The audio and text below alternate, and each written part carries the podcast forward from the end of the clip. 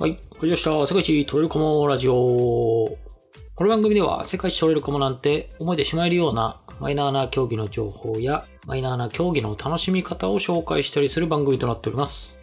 パーソナリティの浅井です。えー今回はインタビュー会で波動というね、えーニュースポーツの元プロの方とお話しすることができました。えーで、こちらの方にね、えっ、と、おつなぎいただいたのが、波動というチームの、えーディレクトというチームのササピオさんという方で、えー本当にその点ありがとうございました。はい。ということで、ササピオさんのおかげで実現したこちらのインタビュー、ぜひお聞きください。では、スタート。はい。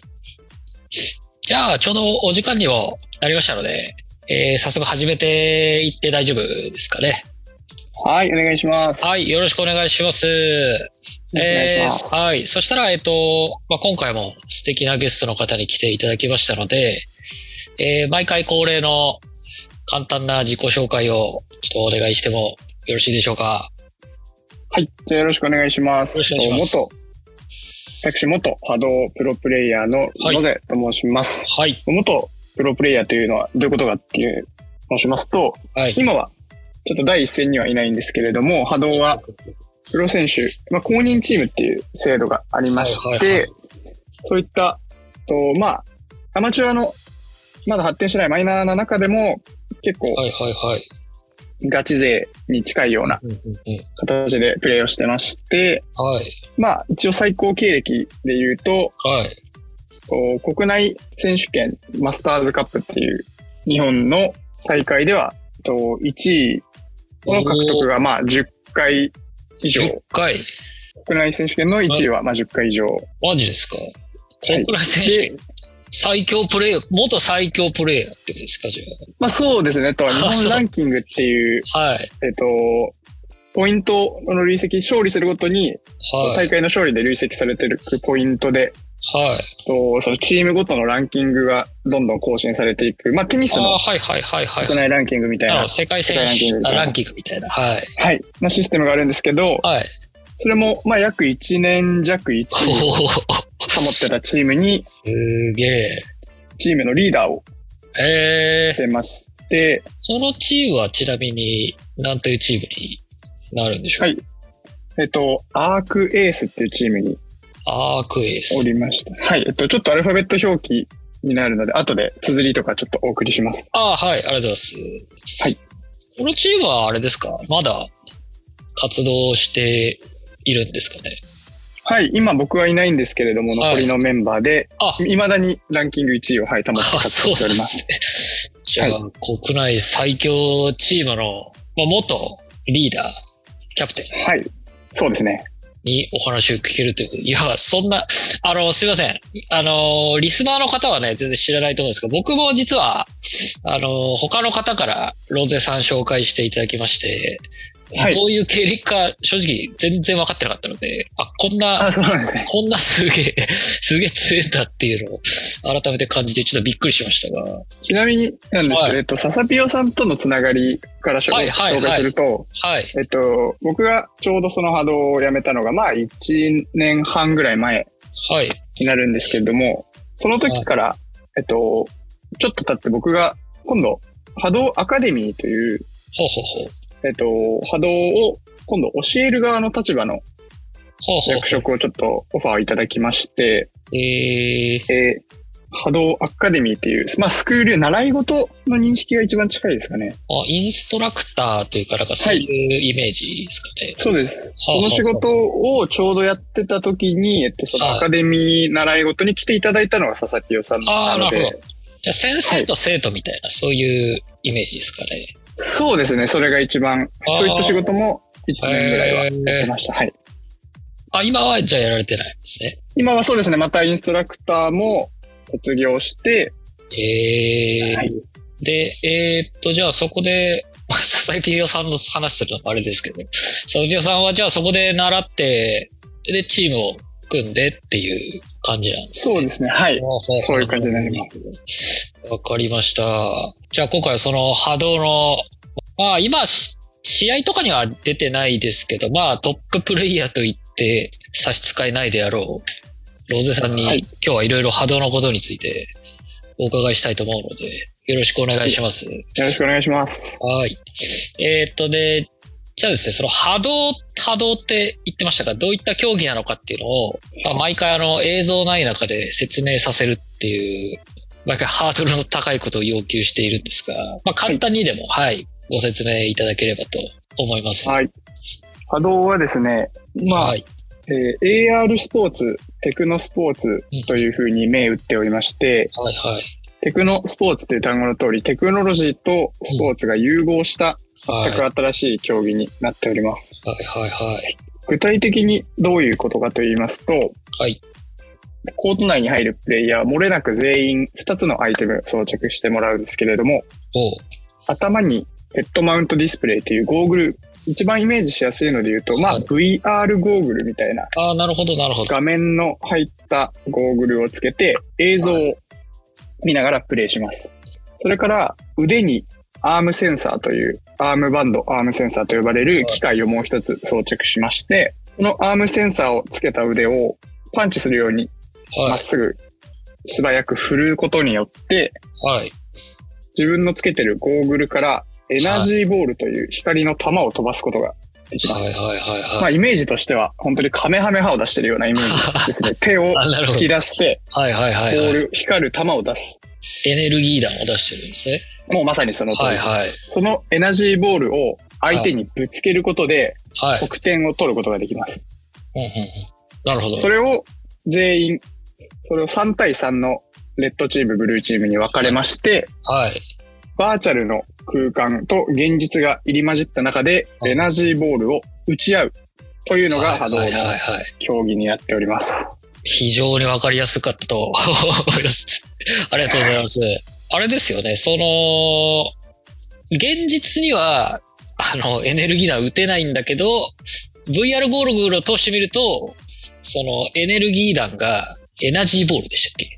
そうですね、エエナナジーボールーボールがはい飛んでるように、本当に飛んでるように見えるっていうことなんですよね。はプレイヤーから見る打ってる人もと。はい。飛んでるように見えますし、打たれてる人も飛んでくる、自分の目の前にああ、向かってくる。物理的なボールのように向かってくるので、体を動かしてしゃがんだり、はいはいはい、はい飛び跳ねたりして、相手のボールを避けます。避けると。はい。それから見てる人も、はい。実は裸眼で中だけ見てると、たはい。だただシュールな映像になっちゃうので、なんか、6人が動き回っているそうです。映像しか見えないんですよね。はい。で外で見ている人も、モニターを通して見ることで、はあはあはあそういったバーチャルのエナジーボールも、実際一緒に見ることができたり。まあ、試合の映像とか軽く見たんですけど、はいあの実際お客さん入れてやってたりするときって、お客さんも全員ゴーグルしてるんですか？お客さんは広いモニターに、また別の映像を俯瞰して見ることができるので、そこに、お客さん見てるんですね。そうです。外の人は全体を一気に見ることができますね。なんかその YouTube とかだと、あの、ちゃんと、なんて言ったらいいの加工された映像っていうと、いうのかな。それが見れるんですけど、はい実際のお客さんどうなってんだろうなって、ちょっと気になってたんで。ありがとうございます。会場でもあの映像が見れるようになってます。はいはいちなみに、えーっと、で、その球を打ち合うっていうことなんですけど、映像を見ると、プレイヤーの前に4つの丸いし四角いっていうんですかね。4つのなんか十字のあの、なんかシールドみたいなのが表示されてると思うんですけど、あれを割っていくっていう感じなんですかね。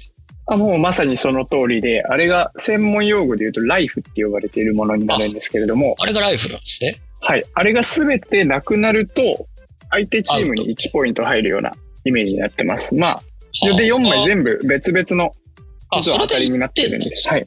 そうです。4つ全部壊して、やっと1点ですね。えー、あじゃあ、1個でも生きて、タイムアップ、タイムがあるのか分かんないですけど、タイムアップしたら、点は入らないってことなんですね。はい。もう、おっしゃる通りで、80秒1試合なんですけれど。もあ、、そうなんです80秒間で1枚でも残ってる。れば、もうセーフです。へえ、80秒、はい結構1試合が短い。80秒です。短いっすね。はい。そうなんですけど、実はやってみると、はい。結構80秒が意外と長い長く感じるっていう方も、意外とバッテバテ、そうですね普。段運動しないと確かに。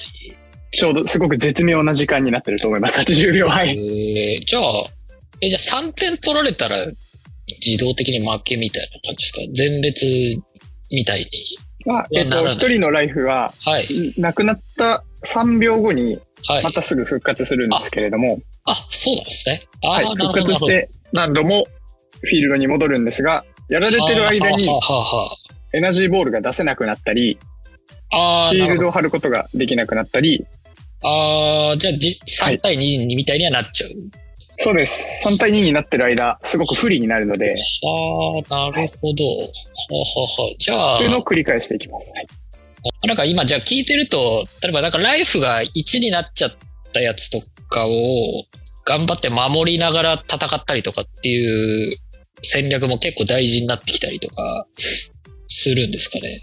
はい、本当に実際その波動のセオリーとしてありますし、ライフが1枚になった人が、はい。これ実は味方に、すごく俺アナログで面白いところなんですけど、アナログな方法で自分1枚だよって声で伝えるんですよ。あ、そうなんですか。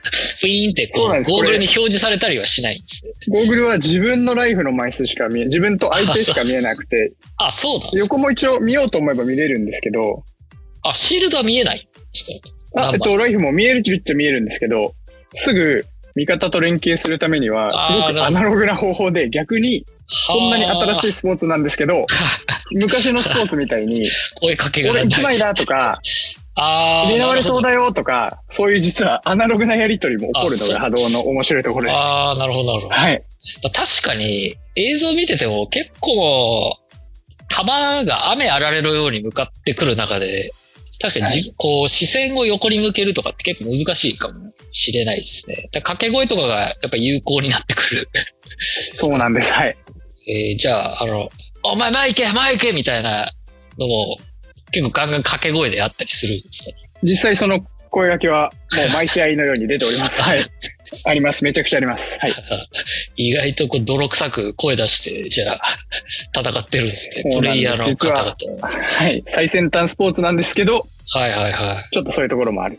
ええなるほど。ま、まあ、確かにそういうのがちょっとスポーツっぽいっていうと、まあ、スポーツってなんだって話にもなりますけど、なんとなくこう、これからのスポーツっていう感じで、単純に興味そそりますし、まあ面白そうだなっていうのは単純に僕の第一印象でした。あありがとうございます。はい。あとあの、そうだ。なんか、あの、ステータスがなんかあるっていう説明を見たんですけど、はい。どういったステータスになるんですかね？なんか、システムとかもちょっと軽くでもご説明いただけますでしょはい。と、波動には、一人につき、はい。先ほど言った、えっと、ゴーグルとアームセンサーをつけるんですけども、はい。そのアームセンサーに数字が4つ表示されておりまして、はいはいはい。ここに現れてる数字をカスタマイズすることで自分の発射するエナジーボールのスピードだったり、大きさ。それからボールの、をたくさん打つためのチャージというのが必要なんですけれども、はいはいはいボールをチャージするためのスピード、あー連射能力みたいな。はい、連射するスピード、それから、シールドっていうバリアを貼ることができるんですけれども、そのシールドの強度、この4つの項目を、もう自分の好きなようにはいはいはい。カスタマイズすることができます。はい。なので、例えば、ボールのはいスピードをはいはいはい。めちゃくちゃ速くして、大きさはちっちゃいっていうスナイパー型の、はあ、スナイパー型っていうやつですはい、選手とか、はあるいは大きさを。大きくして、段数、チャージも大きくして、スピードは遅いけど、たくさん大きいボールを連射して、弾幕型の選手とか。ああ、なるほどなるほど。はい。あとは、スピード攻撃段数、スピード大きさ段数全部落とした状態で、シールドに大きく振ることで、はあ。味方を守る。攻撃はできないけど、味方にシールドを渡すことで、シールドの裏に隠れてる人間は、エナジーボールをから守ってくれるので、はいはいはい。そのシールドの裏に隠れて、はいはい、はい。味方に攻撃を任せるっていうような、サポート型の守りに特化した選手がいたりとか、シールドの、えっ、と、耐久値を上げれる。耐久値と枚数があ枚数両方、両方増加します。ああ、なるほど。はい。両方比例的に増加していくので、あーなるほど、なるほど。このパラメータっていうのが数字によって表示されるんですけれども、はいはいはい。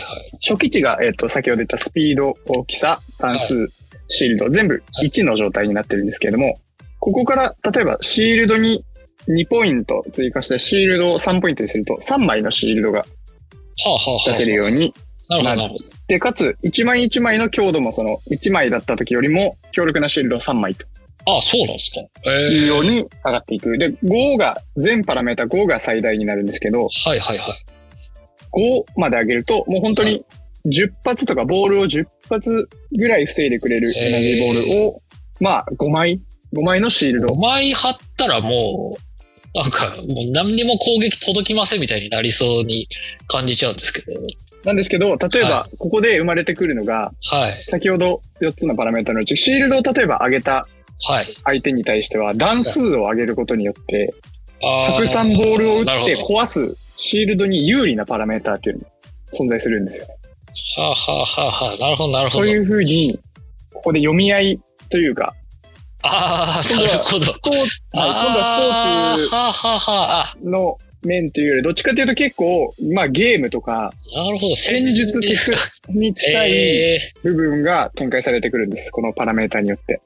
ーなるほど。試合前に開示されるんですか？これこれは試合が始まる瞬間には。はい。全チームのパラメータがあ、わかるようになります。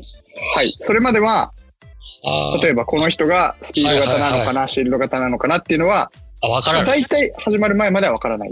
えー、じゃあ、お互いシールドをめっちゃ強くして、お互い何にもできないっていうことも起こり得るっていう感じなんですか？はい。実際にありますね。シールド とか、シールドをすごい強そうな、普はいはい段シールド強いチームが急に全員攻撃型に切り替えてきて、あーいつもの作戦と違うみたいな、奇襲作戦みたいなのが。はい、奇襲とかもあります。はあ、なるほど。あ、そういう読み合いがあるんですね。読み合いありますね。わかんないですけど、選手によってもなんとなく得意な役割みたいなのはありそうですし、その辺のバランス、相手との兼ね合いとかで読み合いになって試合っていう感じになるんですね。はい。かさらにですね、ちょっと今最後に補足になるんですけれども、一人当たりに触れるパラメーターの数が決まっておりまして、えっと、先ほど言った最初が1、マックスが5っていう中から、全部を、えっと、すべてを5に並べることはこれ不可能、ルあー。ル上不可能になってまして、それできたらみんなしましちゃいますね。はい。なので、一人当たりの最大パラメータアップが6ポイント、全部が1の状態から6ポイントを、6ポイント。それを、はい、はあ、はあはあは振り分けていく形になるので、あ、なるほど。何かを上げると、例えばスピードを5まですると、お他の項目にもう、あと2ポイントしか触れなくなっちゃうっていうああ、なるほど。制約が、はい。トータルで10、10。そうです、はい。なるほど。トータルで10 10の中でなるほど。パラメータを割り振るっていう。はい。ああ、なるほど。なので、例えばもう全部、スピードも大きさも段数も、はいはいはい。均等に上げていくと、全部中途半端というか、全部が3とかになっちゃうんですね。上がらずに終わってしまう。器用貧乏な人たちになってしまったりスピードも段数もって言って、スピードと段数だけ上げると、あ。大きさが初期値のままとかっていう風になってしまって、ああ、なるほど、なるほど。一人一人の振り方にも戦略あり、チームでの振り方。にも先ほどのような読み合いありといったような。なんか本当に、あのー対人ゲームとかでありそうな読み合いみたいな印象を受けますね、なんとなく。そうですね、本当に。体使うゲームじゃないですけど、あでもまさにそうですね、体使う。チーム格闘ゲームのようなものチーム制のゲームみたいな。で結構、はまあ、運動能力はね、当然要求されそうですけど、まあ、ゲーム好きな人とかも結構入りやすそうですね。なんかこの戦術の駆け引きみたいなのを結構面白く楽しめそうな感じはしますね。まさに、きっかけ、知るきっかけが本当に波動、ゲームからゲームっぽいなと思ってきた人、スポーツっぽいなってきた人はいが、同じフィールドで戦うんですし、いい勝負するので、はい。はい。すごくこれは魅力の一つだなと僕も思っています。はい。なるほど。なるほど、なるほど。なんか今までの、なんか混じらなかった人が混ざるような感じですね。なんか、もうそうですね、コミュニティ本当にいろんな人がいて、別々、本当にスポーツや、ゲームなんてやってきたことないよっていう人。もいれば、逆に運動一切外に出なかったけど、波動はやるっていう人とかが同じチームでやってる時もありますね。ああ、そうかそうかそうか。はいなんか男女差も少なそうですしね。なんかスポーツとかだと結構ね、男女差がどうしてもフィジカルの差とかでね、生まれちゃいますけど、それも比較的なさそうにも思いますね。男女差男別とかになってはないです。まあ、えっと、全部全部一緒です。はい。えっと、一緒のカテゴリーにされなってるので、はいはいはい。ちなみはいにトップチームとかでも女性とかっていたりするんですか？まあ、たくさんいます。ああ、いるんですね、やっぱり。はい、多いです。たくさんいますね、女性プレイヤー。えーあれですかね、別に、その、身長差で、あの、シールドでかくなったりとかは別にないですよね。はい、全員とない同じ。ので、はい。はいなるほど、なるほ女ど。性の活躍し、さらには、えっと、子供？特に今の身長差のお話出たんですけど、えっと、はい。子供、年齢の差も正直ほとんどない。ああ。そうそ。の年齢による、えっと、体力とかの差も、はあまあもちろん基礎体力、筋力はあるとは思うんですけども、使う道具、アイテムが一緒ですので、ああ、確実はかにそうっす子供ね。と大人が実はこの間、ここ1年ぐらいは先ほど最初に申し上げた波動アカデミースクールにはいはいはジュニア部門がありまして、はい。えっと、まあ小学生から中学生ぐらいを対象とした、はい。と特に小学生を対象とした、はいはいはいこはい。のジュニアの部門があるんですけれども、はい。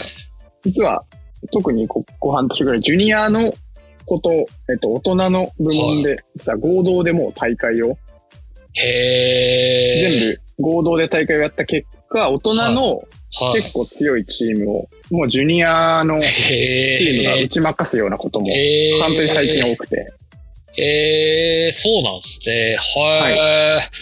あ、それはいいですね。特に子供とかすばしっこいので、はい実は大人よりも動きが素早かったりとなか、るほど、なるほど。はい、あとは単純にはははは背が低い子供って、えっと、はいライフ、さっき言ったライフがゴーグルをつけてる位置に依存するんですけど、ああ、はははは。大人同士でやってると、はい、はい。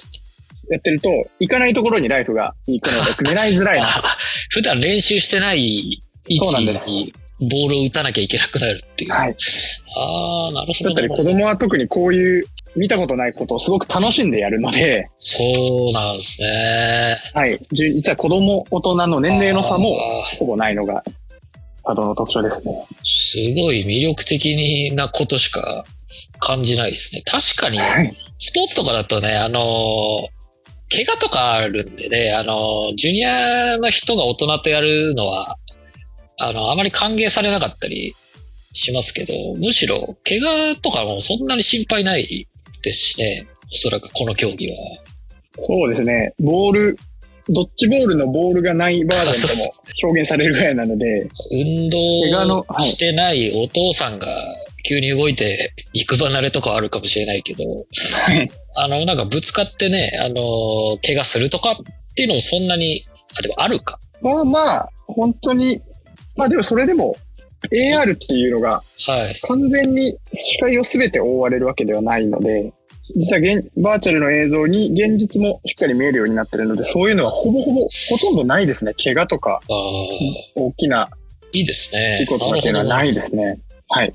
安全面もかなり。あとは最近で言うとコロナの接触が怖いよっていうのもはあ、るんですけど、ちょうどフィールドの中で相手と。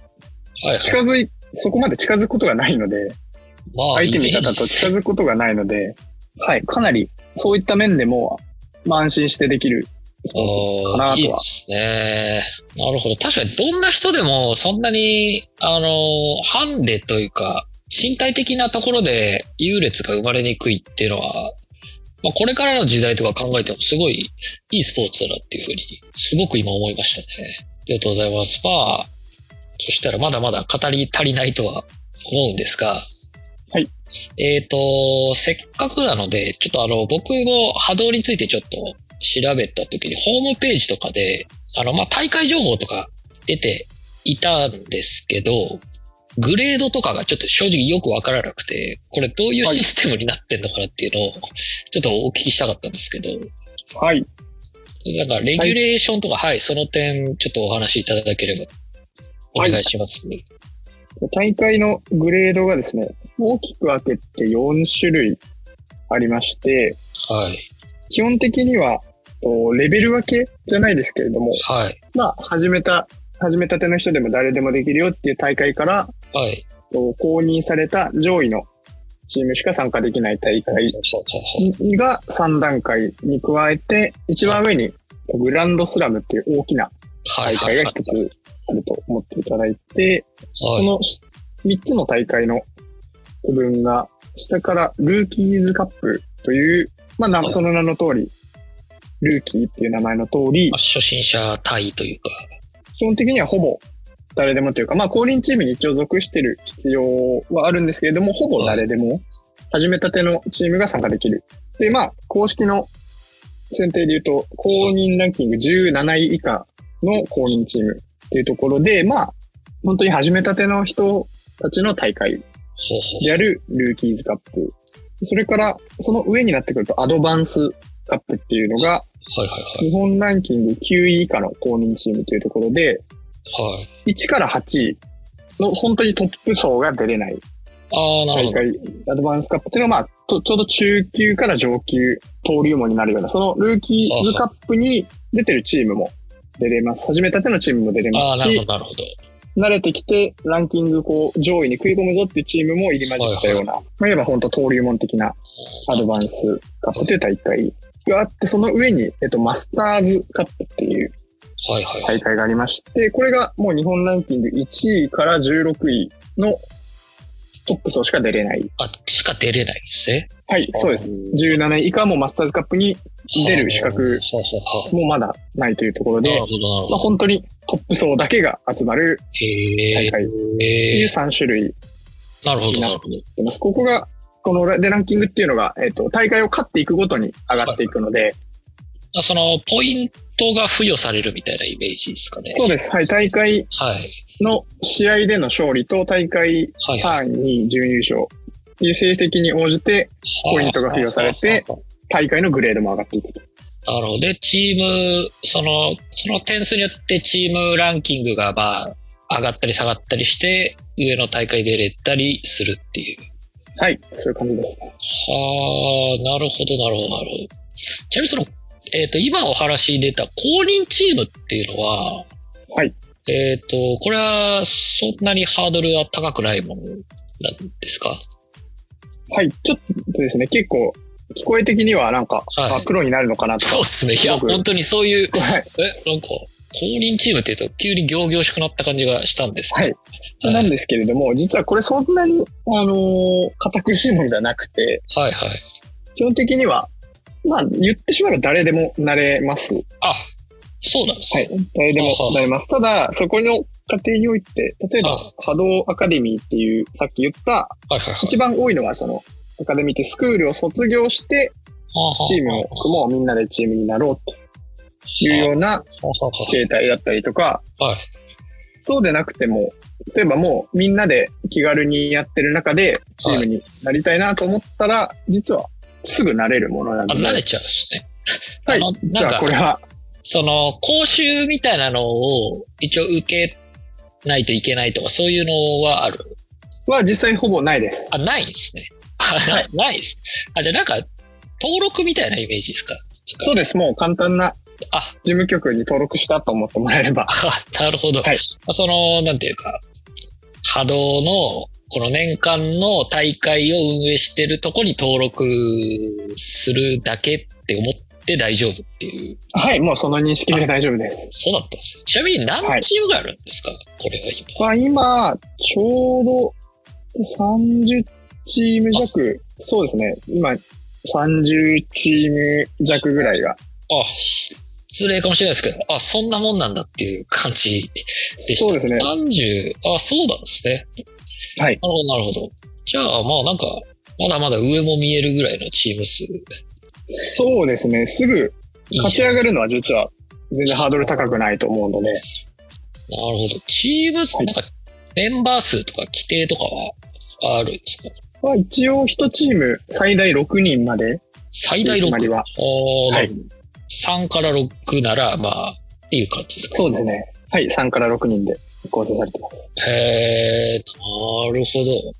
はあ、はあ、わかりました。そしたら、えっと、まあ、一応、この番組のラジオ名が一応世界一取れるかもラジオで、まあ、実質日本代表なれるかもラジオみたいになってるんですけど、えー、そ日本の大会で一番になるとしたら、まずチームを登録、チームを作るか、チームに入るみたいなこともある。そうですね。もう、まさにその通りで自分でチームを作るか、あとは、波動アカデミー先ほどのに登録してると、実は結構トップのチームから、こう引き抜きみたいなことが、あるんですか？そんなの。はい。素質を結構こう認められて、えー、どうだ、動けるぞみたいうちのチームにと、はい。な。えー、あいう、感じで、一緒にやらないっ。て。えはい。実際やったんですか？その、初めて結構すぐぐらいにトップチームにいきなり行って活躍しちゃうみたいな。まあ、えーあります。あ、あるっすね。あります。半年ぐらいでもあ、そうなんですか。う、例えばその、さっき言った一番上の日本はいランキング1位から16の選手権にはい。出ちゃう、決勝戦ぐらいまで行っちゃうこともあります。えー、大いにあります。夢がありますね。やっぱそこは、いいですね。マイナースポーツっぽくて、はい。非常にいいですね。はい。えー、わかりました。じゃあ、まあ、基本的にはルーキーズカップから勝ち上がるけど、抜け道みたいなのでいきなりトップレベルに行けちゃうかもしれないっていう。はい。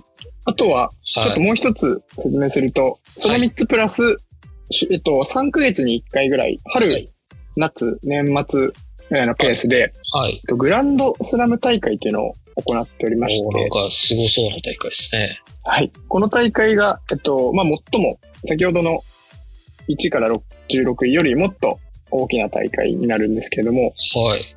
まあ、本当に、ちょっと規模感大きいかもしれないですけど、まあ、ワールドカップとかぐらいの規模、我々の競技の中ではもう一大イベントとして、え本当に今やってるー、はい。ワールドカップみたいな形式も多くて、えこの大会にはい出場するためには、まず、えっと予選大会というのをー、勝ち抜く必要がありましして、た。はい。先ほど言った3つの大会とは別と同じような形式で、はい。そのグランドスラム大会の2週間前ぐらいに予選会、はい。選考会みたいなのを行いまして、そこで勝利したチームはい。と、はい。日本ランキング1から4位のチームがシードで出場。はい。しまして。で、一番大きな大会を、まあグループリーグから予選戦って決勝トーナメントとい。いう風に戦う大会が年3回ほど。なるほど。はい。一応じゃあ、それが一番国内だとでかい大会っていう。はい。はあ、なるほど。かつ、これも最後にやったのがちょっと3年前ぐらいになっちゃうんですけど、今までは毎年、その最後の年末の大会を、えっと、はい波動ワールドカップとはいはいはいはい。歌っておりまして、えっと、国外から、えー代表チームをへえ。8チーム、えー招聘しまして、あ、国外でもやられてるんですね、ハード。はい。実は波動結構国外展開も積極的に行ってまして、それで代表チームを8チーム呼んで、日本代表8チーム、国外8チームで、へえ。えー16チームの大きな大会をやったことも、コロナ前までは本当に毎年その規模になっあ、てたんですけど。はい。で、またもしかしたらちょっと今年4月頃に、はい。まあ来年にちょっと現良くなってきたら、また海外チームとも。対戦できるかもっていう風な予測は立ててるんですけど、はい。それが一番大きな大会がある。ああ、なるほど。まあ、ちゃんと夢がありますね。あの、一応世界一まで道が続いてるっっていう感じが、地続きでこう上がっていける感じがはい、夢あっていいですね。ちなみにやっぱり日本が強いんですか？海外のチームと比べると。はい。と日本がやっぱり強いですね。チーム数も多いんですけど、多く強いんですけど、ど。はい。結構海外の選手が日本の You- YouTube で毎回大会を配信してるので、それを見て研究してきていたりとか、ああ、そうなんですね。僕は一度そのワールドカップのはい。前に、えっと、マレーシア代表チームと交流のためにマレーシアまで渡航して、い日本のハードプレイヤー何人かと渡航して、まあ、はいコーチングレッスンみたいなはいはいはい。会を行ったんですけど、それを行ったマレーシア代表とかは、はい。急に強豪になりまして、日本のチームを ちょっとバンバン打ち負かしてマジですか？というようなじことがあったり。